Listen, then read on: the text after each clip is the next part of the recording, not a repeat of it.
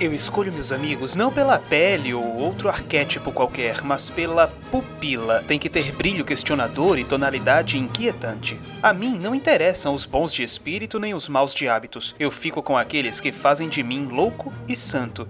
Deles eu não quero resposta, eu quero meu avesso. Quero que me tragam dúvidas e angústias e aguentem o que há de pior em mim. Para isso, só sendo louco.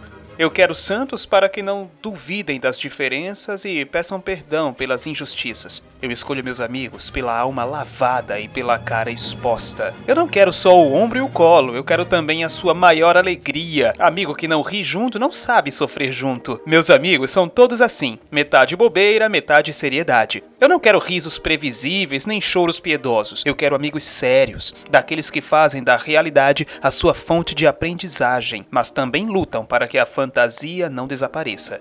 Eu não quero amigos adultos nem chatos. Quero metade infância, metade velhice. Crianças para que não esqueçam o valor do vento no rosto. E velhos para que nunca tenham pressa.